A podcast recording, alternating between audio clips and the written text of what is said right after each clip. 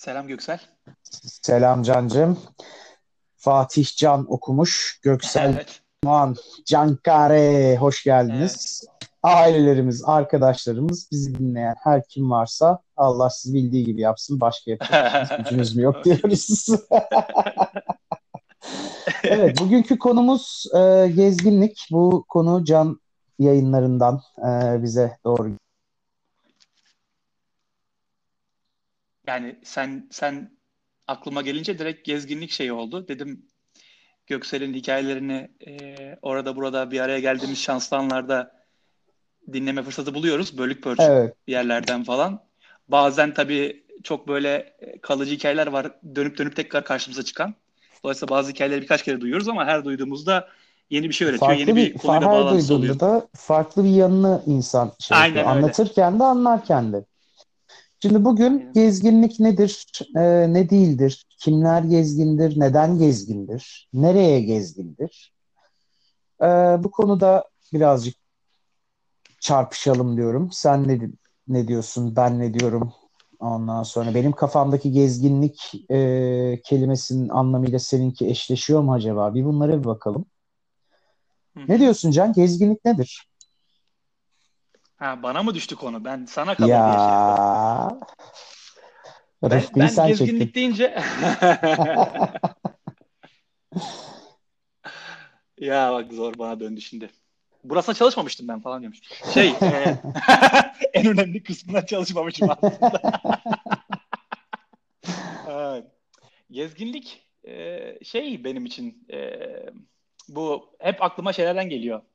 Arketiplerden geliyor yine buna e, siz baymadan yine psikolojiye doğru çekeyim böyle. Bu yangın arketipleri muhabbetinde şey vardı. E, hayatın özeti bir maceradır. Yani bir şey A noktasından B noktasına gitmek ister insan. İster bu yolculuk e, ruhani ya da bir e, bir zihinsel yolculuk olsun. İsterse gerçek e, bir fiziksel yolculuk olsun. Ve bu yolculuğun kendisinde veya ulaşacağın yerde bir değer, yap vereceğin mücadelenin sonunda kazanılacak, değerli görülen bir şey olduğu varsayımıyla, e, niyetiyle yola çıkılan bir macera. Benim için gezginlik bu, bu demek en temel manada. Birçok insan için de bu. İşte bunu şeylerde görüyoruz. Birçok anlatan hikayelerde düşünürsen böyle ne bileyim Ortaçağ İngiltere'sinde e, Merlin falan izlediğin zaman çıkıyor e, atılıyorlar kahramanlar, yuvarlak masa şövalyeleri ormana ve ne bileyim kutsal kaseyi bulacaklar. Onu bulurlarsa Tabii. şey fantastik e... edebiyatın çok büyük bir çoğunluğu kaçış edebiyatıdır aslında. Evet yani bizde bizi de bunlar çekiyor çünkü hepimiz aslında bir yerlere fiziksel olarak gitmesek de kendi zihin dünyamızda ya da günlük hayatımızın içinde her seferinde bir maceraya çıkıyoruz. Yani tabii bu macera böyle çok uzaklarda gerçekleşmediği için izlediğimiz bir filmde, okuduğumuz bir kitapta, işe giderken veya bir sıkıntıyı çözerken ki bir ufak bir macera gibi göründüğü için pek belki önemsemiyoruz, öyle anlamıyoruz ama aslında e, temel manada e, maceraya çağrı bütün hayatı için gezen insanla e, arada böyle ufak maceralara çıkan insan için aşırı farklı değil, verdiği cevap farklı. Hı hı. Bana öyle yani, geliyor. Benim için de e, macera ve böyle görünüyor. Açıkçası hani Sen burada mesela benim sorularım kafamda dönen deli sorular bir de senden duymak isterim cevabını. Evet. Ee, şimdi mesela gezgin dediğim zaman benim aklıma hemen bir backpacker veyahut da işte bir Volkswagen minibüs, e, bir Jeep gibi e, çok stereotip ve çok klişe şeyler geliyor ama sonradan düşündüğüm zaman da e, ki beyaz yakalıların aylık yıllık e, iki haftalık tatillerinde yaptığına da gezginlik diyebilir miyiz? Hani geri dönüşü tarihi geri dönüş e, pointin belli olduğu zaman da buna gezginlik diyebilir miyiz sorusu benim çok aklımı kurcalayan bir soru mesela. Çünkü e, yani burada tabii ki çok bariz olan hani gittiğin yerde beş yıldızlı hiç her de o havuzdan hiç çıkmadan e, geri döndüğün zaman ya işte biz de arkadaşlarla Ibiza'ya gittik. Bu gezginlik değil tabii ki. Hani yani o orada sen Antalya'daki bir otelle Ibiza'daki bir otelin birbirinden hiçbir fark yok ve aslında sen hiçbir şeye gitmedin. Buna eyvallah diye düşünüyorum. Bu soruyu kendim cevaplarken ama mesela bir Milan turu 3 gece 4 gün e, otobüsten ve e, sosyal çevreyi değiştirmeden gezilen 6 gece 7 gün e, neyse artık e, bir Mozambik turu gibi turlar da gezginliğe katılır mı sence? Bence gezginlik dediğimiz şey demin de anlattığım işte içsel yolculuk falan diye söylediğimden aslında hı hı. bir kafa yapısıyla alakalı. O ayırdığın zaman kendi şartların nedeniyle 14 gün ayırabiliyorsun diye bence komple gezgin değilsin sen diye kafadan atmamak lazım. Çünkü işte demin dedin ya romanlar, fantastik edebiyat onun oluşma nedeni de adam gezgin kafasında oluyor ama günümüz şartları ya da kadın hani biraz seksist konuşmayayım. Şey e, günümüz şartları o kadar imkan vermiyor ya da o kadar ihtimal dahilinde görmüyor. Böyle her şeyi bırakıp e, taşıyabileceklerini sırtına alıp iki oda bir salondaki rahat hayatından minimalist bir şeye doğru geçip bir belirsizliğin içinde kendini atmayı bence kapitalizm kesinlikle kısa vadede ödüllendirmiyor. Onun da etkisi var. Bir de insan belirsizlik çok sevmeyebiliyor. Ama bu işte o zaman da o insanlar zihinsel yolculuğa başka insanların işte Marco Polo'nun kitabını okuyarak efendime söyleyeyim bizim dünyamızdan gelirse kimdi gezginler bizim gezginler? Şey var ya Türkiye'de Anadolu'yu Anadolu'yu geziyor ya. Aynen aynen aynen.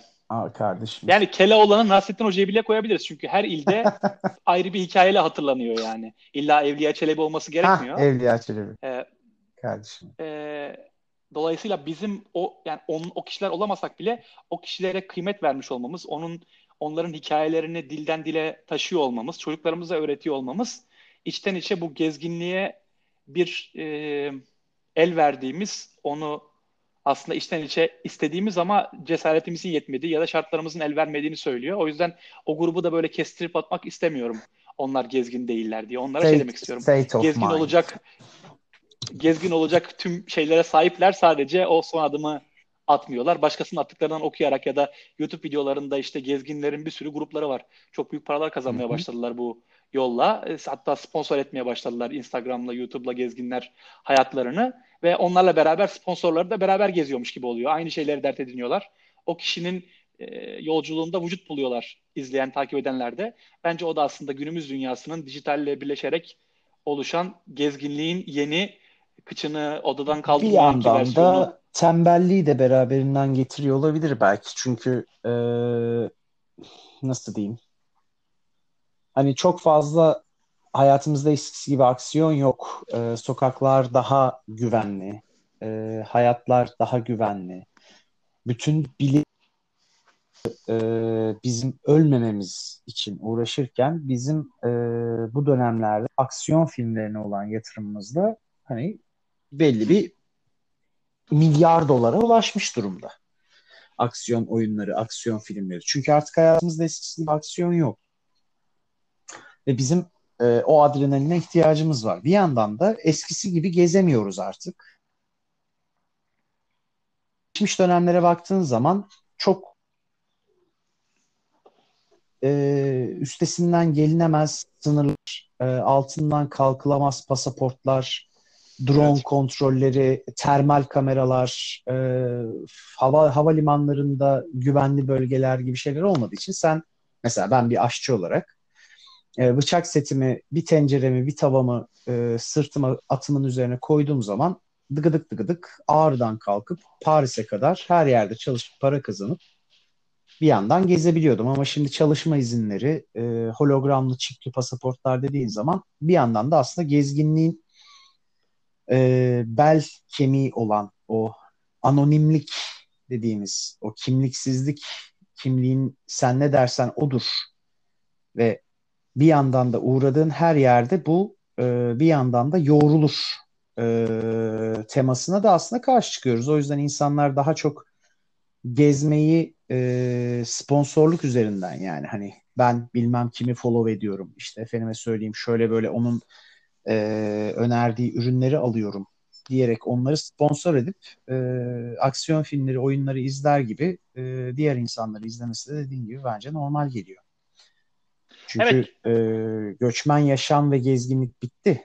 Hani eskisi gibi değil. yani bunu bence anlayacak insanlarla birileri varsa bence en kolay biz anlayabiliriz. Çünkü kendi geçmişe bazı baktığımızda bizim e, göçebe hayatımızın e, şeye şeye dönmesi e, tarım toplumuyla beraber gerçekten yerleşmemiz yani. Asya'dan göçtük.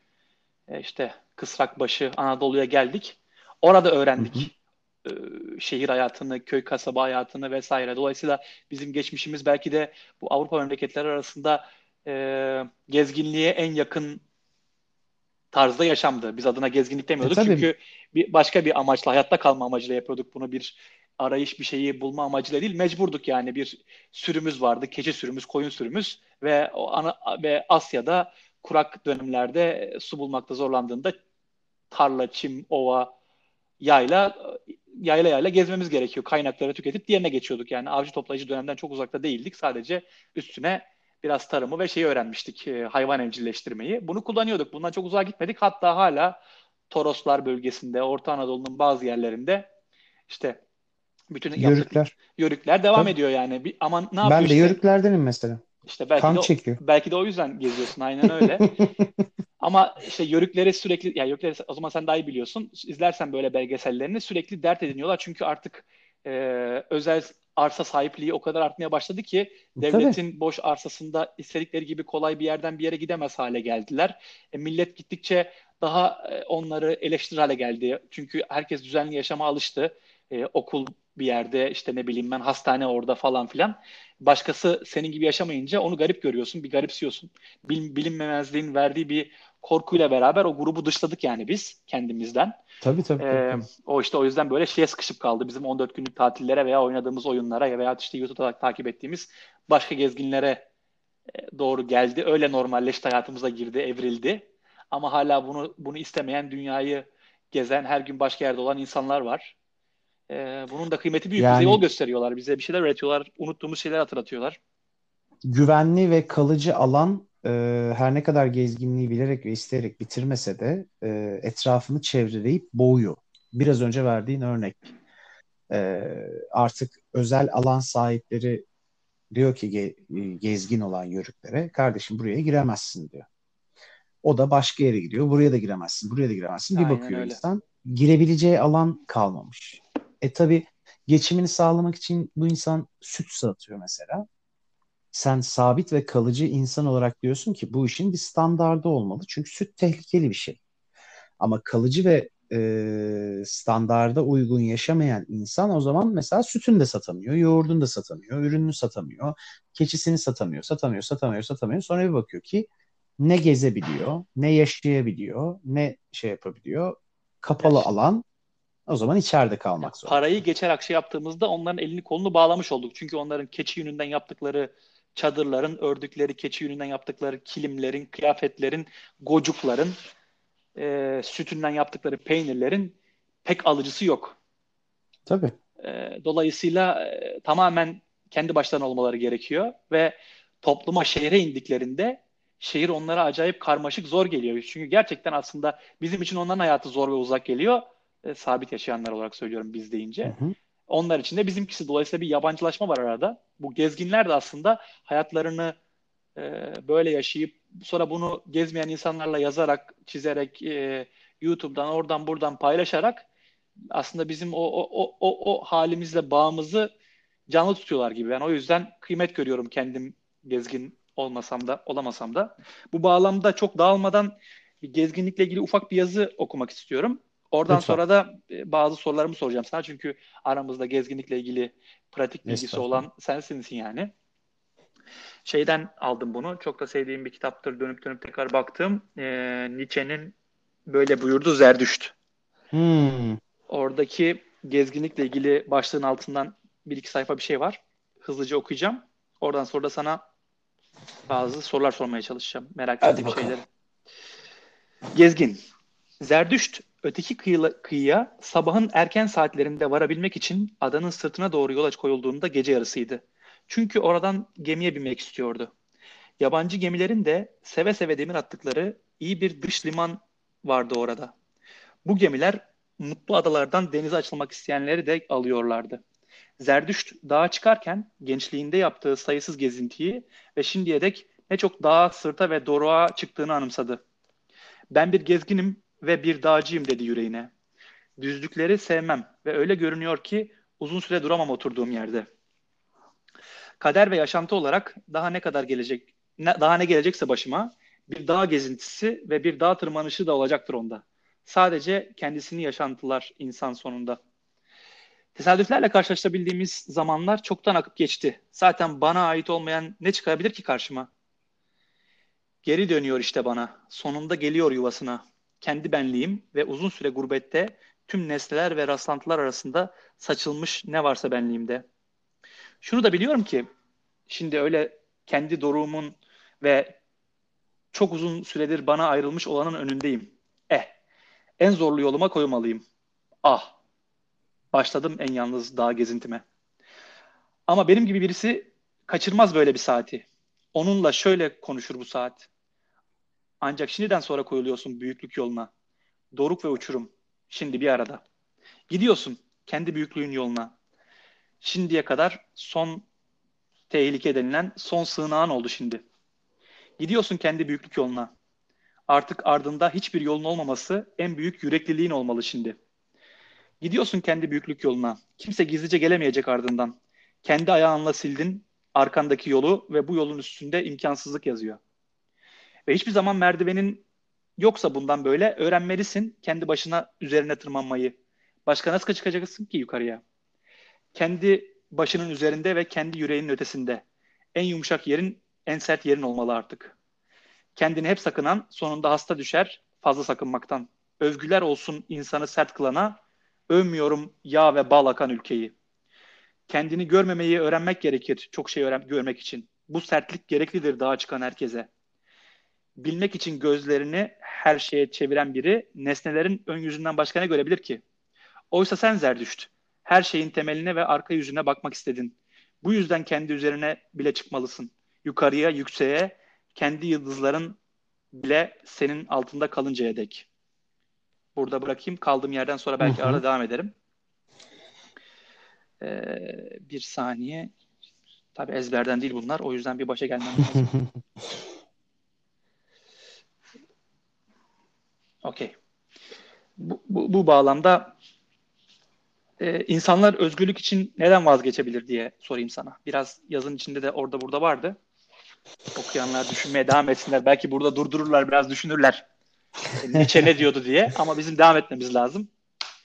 İnsanlar ee, özgürlük için neden vazgeçebilir? Yani insanlar özgürlük için neden vazgeçebilir? İnsanlar her şeyden vazgeçmeden önce özgür olamazlar. İnsanlar önce her şeyden vazgeçmelidir ki kendinden vazgeçmelidir ki özgür olsunlar. Çünkü e, mesela ben nikotine bağımlıyım ve e, benim sırtıma çantamı alıp herhangi bir yöne doğru yürümeye başladığım anda nikotin sayacım artık e-sigara olur, normal sigara olur, tütün olur neyse. Hı. Belli bir sayaçtan geriye gidiyor. 99, 98, 97 diye. Ve bir yerde sıfıra ulaşıyor. Sıfıra ulaştığım zaman benim mutlaka bu kaynağımı yenilemem lazım. Bu manada baktığın zaman ben e, tam olarak özgürleşebilmiş bir insan değilim ama hani ölüm korkumu, e, maddi korkularımı, manevi korkularımı yendiğimi düşündüğüm için eski bene göre e, gene bir özgürlük sağladığıma inanıyorum. O yüzden hani özgürlüğe ulaşmak istiyorsan neyden vazgeçebiliyorum diye bir envanter sayımı çıkarmaya başlarken işte o komple hepsi hepsini şey yapman lazım. Select all hepsini seç deyip pat halledebilmen lazım. Yoksa özgürlük belli bir kısım özgürlük. Hani elbette kollarına zincir vurulmuş e, pamuk tarlasında çalışan bir Afrikalı e, Amerika'daki e, köleden özgürsündür. Ama hiçbir zaman e, ölümden korkmayan, parasızlıktan korkmayan, nerede yatacağı sorusu, birincil sorusu olmayan insandan bağımlısındır, bağlısındır. Ve yani o özgürlüğe ulaşmak istiyorsan önce onlardan vazgeçmelisin. Okey. Bu kadar anlattığından ben o zaman şöyle şey yapıyorum. Buradan sonraki senin aklında gelen, senin tanımın olan gezginlikten devam edeceğiz değil mi? Çünkü Hı-hı. ben hani biraz daha çok genişlettim onu. Kimse gücenmesin istedim. Yani, Her dinleyenler kendini aslında, gezgin, gezgin hissetsin zannettim. İstedim. Yo yo yo aslında hani e, eğer mesela e, sazı bana veriyorsan ben de e, tam olarak bundan da bahsediyorum. Mesela orada bahsettiğin bu Nietzsche'nin yazdığı satırlarda bir e, şey çok sinir e, uçlarımı titretti. Hani iyi manada, Hı. sinirlilik manasında değil. Hani dokundu bir yerine dedim. yani. Oo dedim çok güzel laf. Ee, en yumuşak yerin en sert yerin olmalıdır evet. mesela. Ee, hani kendimden örnek vereyim gene başkalarından örnek veremiyorum. Ben bu hayatı kendim yaşıyorum ve çok subjektif yaşıyorum tabii ki. Her yerde uyurum. Hiç affetmem. Rock konserinde uyurum. Uykum geldiyse ben e, kafamı bir yere koymama dahi gerek yok. Kafamı koymadan uyurum. Bu da e, gene yoldayken edindiğin, e, edinmen gereken bence. Hani edinmezsen evet. de seve seve edineceğin e, bir özellik. Çünkü bir traktörün kasasında da şöyle bir iki saat uyuyabilmelisin. E, bir şehrin silah patlayan mahallesinde de uyuyabilmelisin. Çünkü e, yani uyku uyumazsan eğer en önemli olan organın olan beynini e, yor, yorgunluğa maruz bırakıyorsun ve kritik karar vermen gereken noktalar var. Mesela oradan birisi çıkıyor diyor ki abi diyor ben öğrenciyim seni de çok sevdim gel bende kal diyor. Şimdi orada o adamın güvenilirliği, şimdiye kadar sana verdiği mesajlar, hayatta kalır mıyım, kalamaz mıyım, gıdaya nasıl ulaşırım gibi soruların cevabını çok düzgün vermen gerekiyor. Çünkü e, bu işin sonu böbreğini kaybetmeye de varabilir gezginlikte. Hani hiç kimse seni hmm. arkandan tutmuyor. Yani cep telefonunda e, data paketin olmuyor ki e, bir arkadaşına WhatsApp'tan yazasın. Yazdığın hmm. WhatsApp'taki adam da zaten sana 15 saat uçuş mesafesinde. Ne yapsın adam? Evet. Kendi başlasın yani. O yüzden e, Tabii ki. temel olarak gördüğün e, Nietzsche'nin dediği e, şey olmayı, güçlü olmayı. En yumuş, tabii en yumuşak yerin en güçlü yerin olmalı. En güçlü yerin en yumuşak yerin olmalı ki belli bir e, sertlikte ve yumuşaklıkta kalasın. Bir yandan da böyle tırsa tırsa gezilemeyeceği için de bir yandan da en güçlü yerinde en yumuşak yerin olmalı. Yani bu iş bende tamam. Yani ben Hı. başıma bir şey gelmeden rahat rahat gezebileceğim. Peki bu bir böyle ön şart mı? O yüzden oradan şeye bağlamak isteyeceğim yani kimler gezgin olabilir? Aslında aklına koyan çoluğu çocuğu olan 50 yaşındaki hayatında hiç böyle uzun geziye senin dediğin gibi sırt çantasıyla konforsuz bir geziye çıkmamış insan da kafasına koyarsa koyduğu noktada gezgin olabiliyor mu? Yani sadece gereken şey cesaret mi? Yani Yoksa bir ön şart belli değil. bir yaş, kültür, ekonomik, demografik şeylere, e, filtrelere e, Bence maruz bırakmalı mıyız? Yani e, tek tek gidelim açıkçası. E, neden öyle olmadığını daha rahat açıklarım. Yani bu Hı. bir ön şart değil. Ben de böyle değildim. Ben hatta pek çok arkadaşıma göre daha e, gerilen, daha bir ulan ne oluyor bu işlerin sonu nereye gidecek diyen bir insandım ama e, yani senin bilgisayar konularında daha böyle belli programları daha iyi bilmen, e, işte benim ellerimin nasır olması e, bacaklarımın daha güçlü olması, işte başka birisinin yaptığı işe göre, yaşadığı hayata göre belli e, organlarının, belli vücudunun yerlerinin daha güçlü, daha sert e, olması gibi bu zamanla gelişen e, yaşadığın hayat seni şekillendirir diye beyninde bazı yerler nasır olmaya başlıyor. Hani, çünkü bir şehre iniyorsun, bir şehre varıyorsun. O şehir hakkında hiçbir şey bilmiyorsun. O şehir o şehirde tanıdığın hiç kimse yok. Ve korkuyorsun. Yani ben şu anda ne yemek yiyeceğim? Şu anda ne su içeceğim? Şu anda kimlerle arkadaşlık edeceğim? Çünkü bu yiyip içmeden ve arkadaşlık etmeden, eğlenmeden geziyorsan neden geziyorsun? Okey. Bunları elde ediyorsun. İkinci bir yere iniyorsun. Tekrar aynı sorular. Daha hızlı elde ediyorsun. Üçüncü, dördüncü, beşinci, otuzuncu şehre indiğin zaman artık farkına varıyorsun ki bu soruları düşünmüyorsun bile. Çünkü zaten beyin artık şartlanmış. Bir askerin sorgulamadığı gibi zaten çantasında e, bir ufak çubuk krakeri mutlaka bir 100, 200, 300, 500 mililitre bir suyu o akşamı geçirecek kadar kumanyası her zaman bir olmaya başlıyor. Bu da senin alışkanlıkların haline gelmeye başlıyor.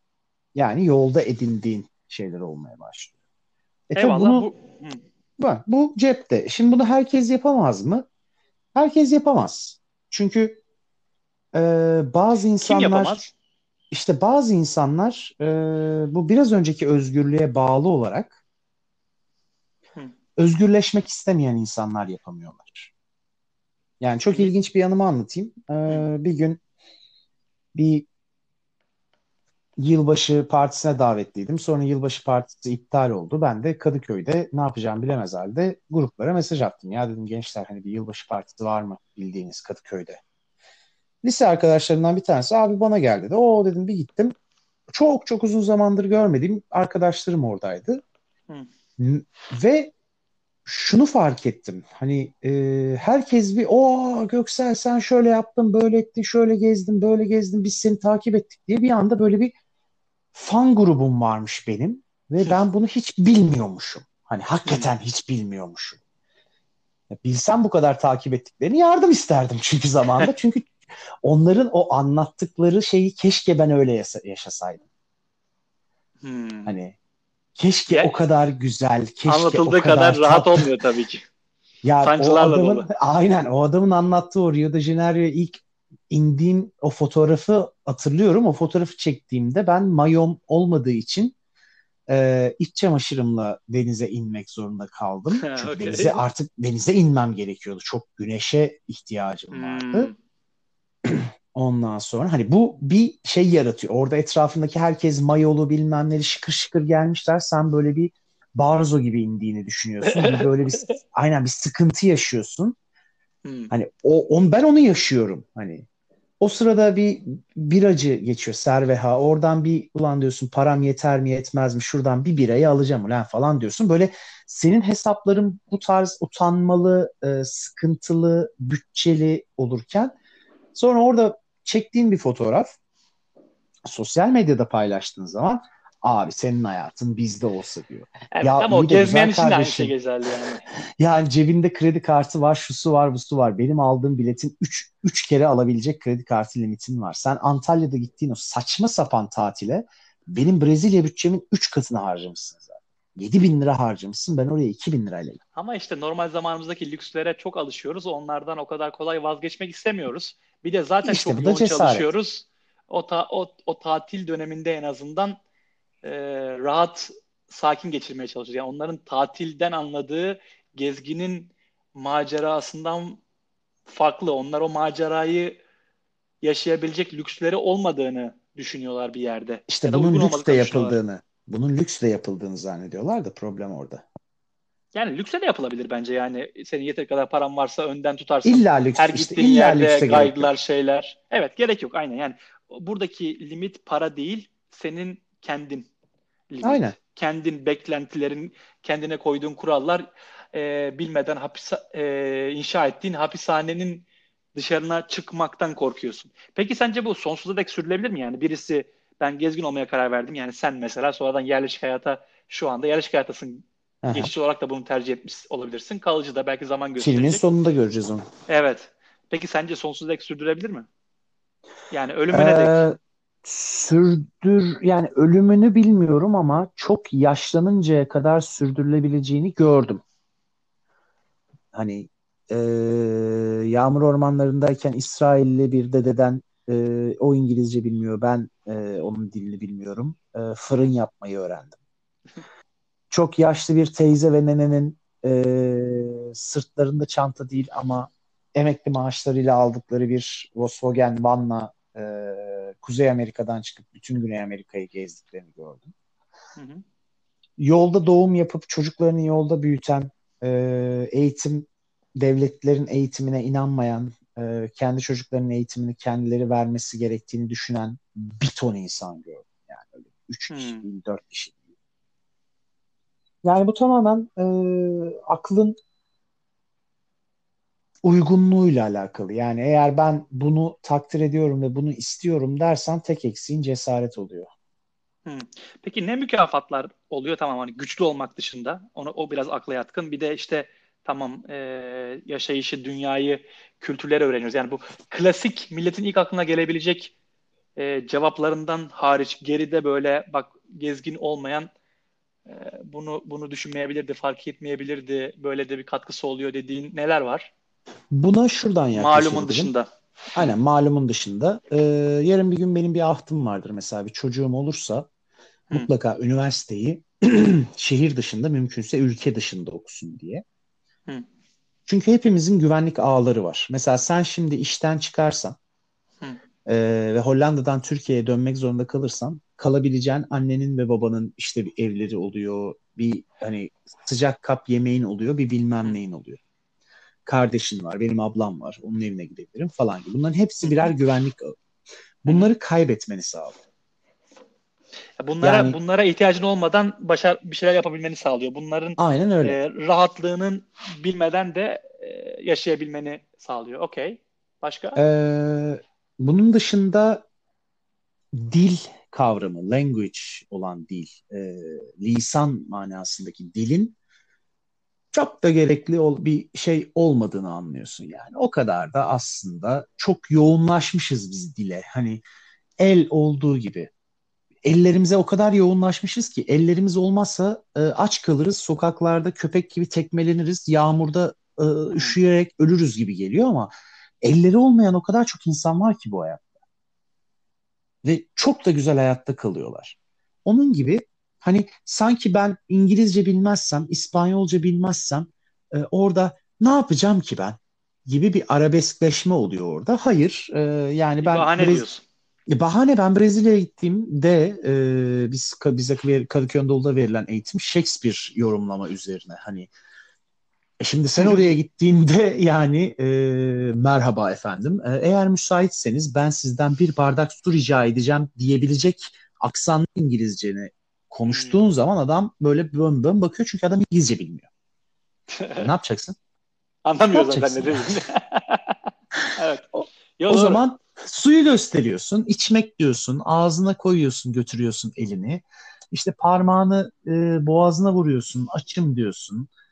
Sonra adam ha diyor agua diyor. Evet abi agua ya bir agua ver la va va va bir agua ver la diyorsun.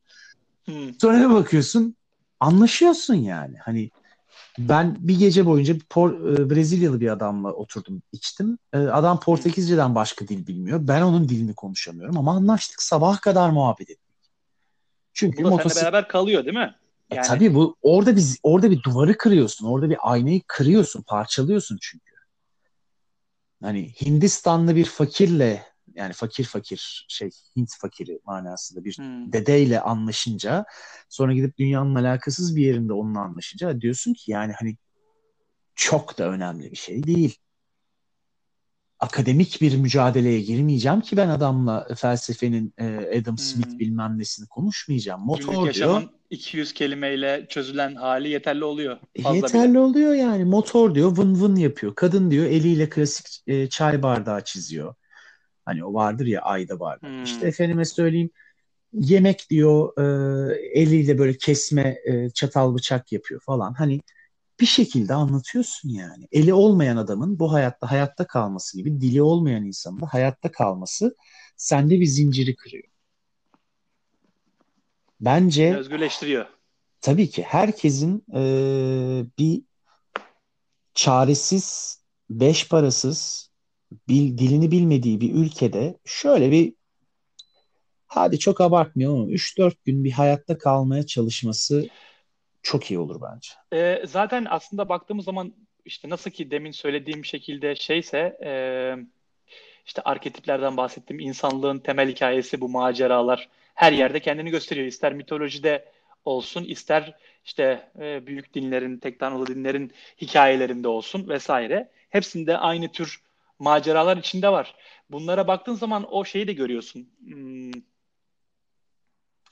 Ee, mesela senin söylediğin şekilde yokluğu anlamanın olgunlaştırmadaki kıymetini oruç Hı-hı. tutarak, Hı-hı. uzun süre meditasyon yaptırtarak veya işte tecride çıkarak, 40 gün bir odada kalarak, Ee, işte ne bileyim ya da işin sufilik kısmından girersen belli e, şeylerden geçerek felsefi e, aşamalardan geçerek bile ancak bir kıyafeti elde etme hakkını kazanıyorsun. Ondan önce e, çapulcu gibi e, yapıyorsun şeyini, e, o tecrit anlarını. Dolayısıyla aslında bu bu bunun dersi daha önce çıkarılıp aslında bizim gezgin olmayan insanlara da uygulanması için böyle dinle, hikayeyle bize ulaşmış gibi o hayatın tecrübesi. O bağlantı çok kopmamış gibi alınan dersleri aslında taşımayı bir derece başarmışız gibi geliyor. Belki çok oyuncak gibi kalıyor. Gerçekten ciddiye alıyor almıyoruz kendimiz yap, yapalım gibisinden o işi böyle kişinin ehline bırakıyoruz gibi görünüyor ama aslında içeride var yani böyle bir şey. Ben şeye soracağım. E, şey diyeceğim.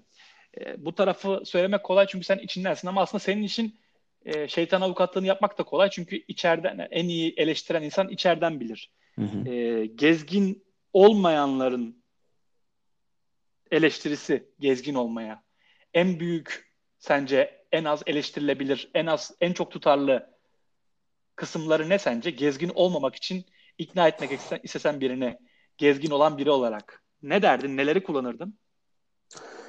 Yani şimdi şöyle bir şey var. Ee, şimdi bu saatten sonra ben senin mesleğine girmeye kalksam ne kadar zorlanırım? Sen benim mesleğime girsen ne kadar zorlanırsın?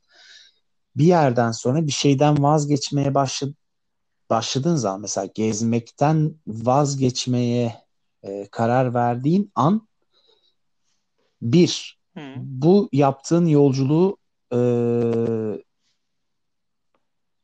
kuantize edip bir kağıda döküp şirket sahibine satamıyorsun.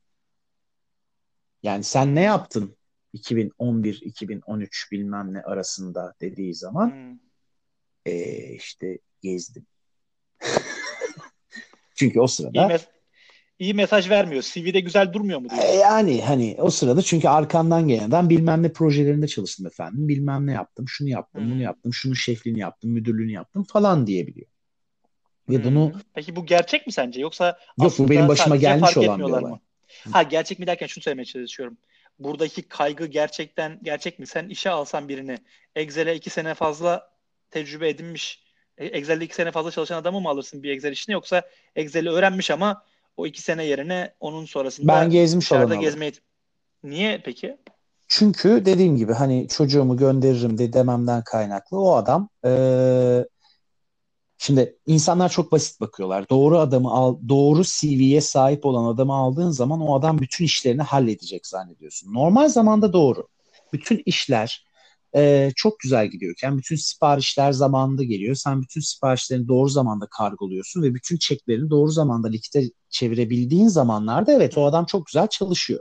Ve diğeri e, eksikliğinden dolayı bazı şeyleri bilmiyor, e, tecrübe etmemiş olabiliyor ama işler sarpa sarmaya başladığı zaman asıl işin içinden kolay çıkan, asıl e, olayları öncelendirmeyi bilen. Abi bizim önce şuna ihtiyacımız var. Bu olmadan diğerleri olmaz.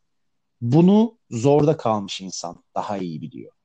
Veya e, sırtındaki çantanın 13 değil de 14 kilo olması halinde o 1 kilonun kendisine kadar ağırlık yapıp o günde kaç kilometre yürüyebilecekken onu kaça düşürdüğünü çok iyi bilen insan. Mesela benim ağırlık ortalamam genelde şimdi değildir de zamanda bir 18-19 kiloyu ben çok rahat sırtımda taşıyıp 40 kilometre hmm. yol yapabiliyordum. Ama 21 bana, dediğin bana zaman ha benim o benim vücudumdan kaynaklı. Ama onu 21'e çıkardığım zaman o bir yerden sonra o sırt kesmesi, omuz kesmelerinin ne olduğunu ben çok iyi biliyorum. Bu da ne demek? Evet, evet. Limitlerini öğreniyorsun. Yani bir şirkette çalışırken, bir mutfakta çalışırken diyorsun ki arkadaşlar bakın güzel, çok iyi gidiyoruz. Şu anda sıkıntılar var, bunları çözüyoruz. Ama biz bir yandan da şu kadar zamandır çalışıyoruz. Yani bu ne demek? Şurada yorulacağız, biteceğiz. Çünkü sen Ve, maratonu yaşamış olan birisi olarak şeyi evet. biliyorsun. Bunun bir sprint olmadığını biliyorsun. Maraton yapabilmek için nasıl minicik başkalarına minicik gibi gören görülen ayarlamaların aslında büyük resimde son noktaya ulaşırken ne kadar önemli olabileceğini bilgeliğine sahip olduğun için böyle dışarıdan bir proje yöneticisi gibi bir aslında bir e, beyin kasına sahipsin bunu görebilecek. Tabii. Ve hmm. abuk sabuk bir ton insanla muhatap olduğun için şimdiye kadar iş yerinde beyaz yakalıları, ofisinde, mutfakta e, çöp toplarken karşılaştığın o bir ton abuk sabuk insanı da idare etmeyi biliyorsun. Ama şu an biliyorsun şeytanın avukatlık yaplarını, yapmayı bıraktın abi. Şu Şeytanın an yine avukat... gezginliği desteklemeye başladım. Bize Ama işte neden yap. neden onu alırsın dedim. Ben de bunu alırım dedim. Ha evet, neden diğerini işte çözmek için yaptım. Demek ki bunda çok şeytan avukatlığını yapamıyorsun. Başka yapabildiğin ya bir şey var avukatlı, mı? şeytanın avukatlığını yapmamı şey yaparsan da bir yandan da karşı taraf şimdi kapitalist düzende de e, her zaman maaşı adamın ürettiği gelire göre vermezsin. Bazen de geleceğini satın alırsın. Mesela daha e, kredi ödeyen, arabasının kredisi olan, kirada yaşayan, düğün yapacak olan, e, çocuk doğuracak olan bir insanı e, belli bir maaşla elinde tutmayı tercih edersin. Çünkü gezen adam ya tamam ben burada 6 ay çalışırım. Hmm. Her ay bin lira koysam 6 bin lira para eder. Ben o parayla Türkiye içinde bir sene gezerim rahat. Çünkü 6 bin lira demek 12'ye böldüğün zaman püf, ayda 500 lira para eder. Çadırımı kurduğum zaman yaşarım ben diyebilen insanlar hmm. ama öbür tarafta ayda 3 bin lira kredi ödeyen insana sen 5 bin lirayı önerdiğin zaman onun geleceğini de satın alıyorsun. Evet, işte bu çok, çok ince bir ayar. Hani kapitalizmin başarısı burada abi zaten değil mi? E tabii kredi kredilerin mesela bana bana, bana hiçbir kredi banka kredi vermiyor. Ödemediğim için değil. Daha önce sen, hiç almadığım için. Sen kapital bir de kapitalizmin sen istediği adam tipi değilsin tam olarak. Aynen o öyle. Kredi kartı borcun yok. Köle olmaya yakın olan adam istiyor işte benim gibi. 30 senesini morguca bağlayabilmeye okey verecek ve geçmiş ne diyor? Geçmiş 3 sene boyunca bütün aldığın bonusları, maaş bordrolarının efendim şöylesini böylesini sürekli şey arıyor. Anlık başarı değil, sürdürülebilir kölelikten aldığın puanla e, kredi limitin artıyor şeyin faiz riskin azalıyor Tabii falan. Ki. Mesela benim bir arkadaşım vardı, aşçı arkadaşım e, Ankara'da. E, devamlı bir mücadele halinde. Onun asgarisini yatırıyor, bunu bilmem ne yapıyor falan filan. Ben de o dönem bir PlayStation artı ses sistemi artı bir şey mi yapasım geldi. Hani bir şey oldu ve bankadan dedim ki ya şöyle bir 2000 3000 bir kredi çekeyim. Ne olacak? Hmm. Öderim yani ayda 100, hmm. 200, 300, 500 neyse. Çıkmadı bana. Nasıl hmm. oturdu? Nasıl içime oturdu ya? Yani abi Beklemiyor ben senden yani? ya bir aylık maaşım yani ben öderim la bunu yani hani. Sonra arkadaşım e, 5 binlik 10 binlik bir kredi çekti. Çat dedi çıktı buna. O, ya sordum ya dedim kardeşim neden böyle oldu? Abi dedi sen kötü müşterisin. Sen dedi bin liralık bir kredi kartın var. Onu dedi ödüyorsun çatır çatır dedi. Ne faiz ödüyorsun ne bilmem ne ödüyorsun. Bankada kaydın yok, kuydun yok. Para yattığı zaman nakit çekip cebine koyuyorsun. Sen dedi kötü müşterisin. Ben dedi evet, en sen, sevdikleri müşteriyim. Sen gezginsin. Bir... Kaçıp gitsen biz nasıl alacağız parayı senden?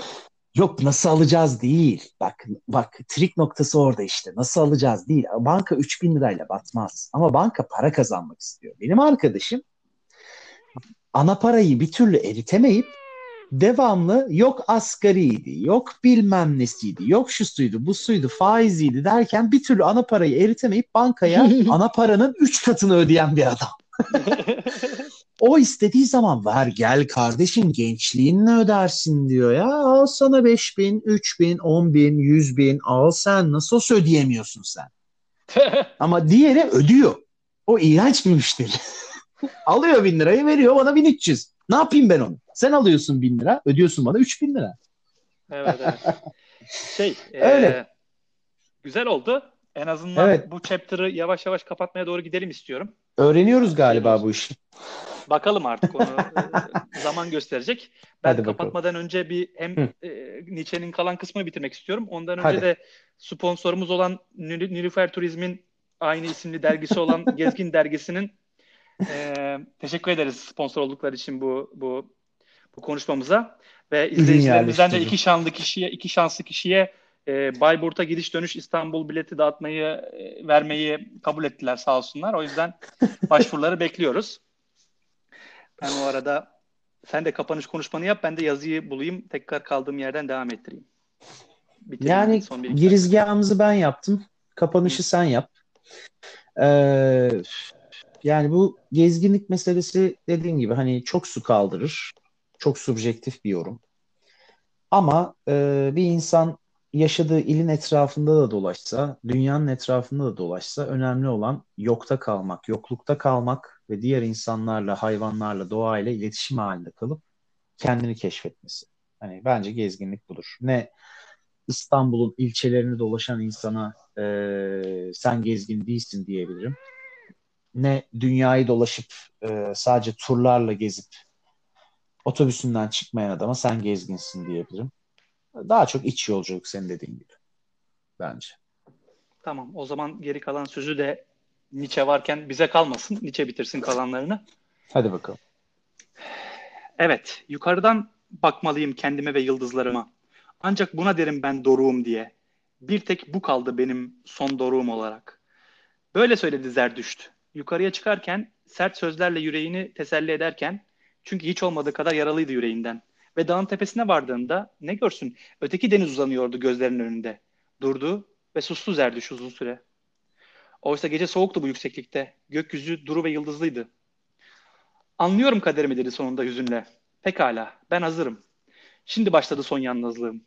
Ah, altında uzanan bu kara, hazin deniz. Ah, gecenin yüklü isteksizliği. Ah, kader ve deniz. Size inmeliyim şimdi.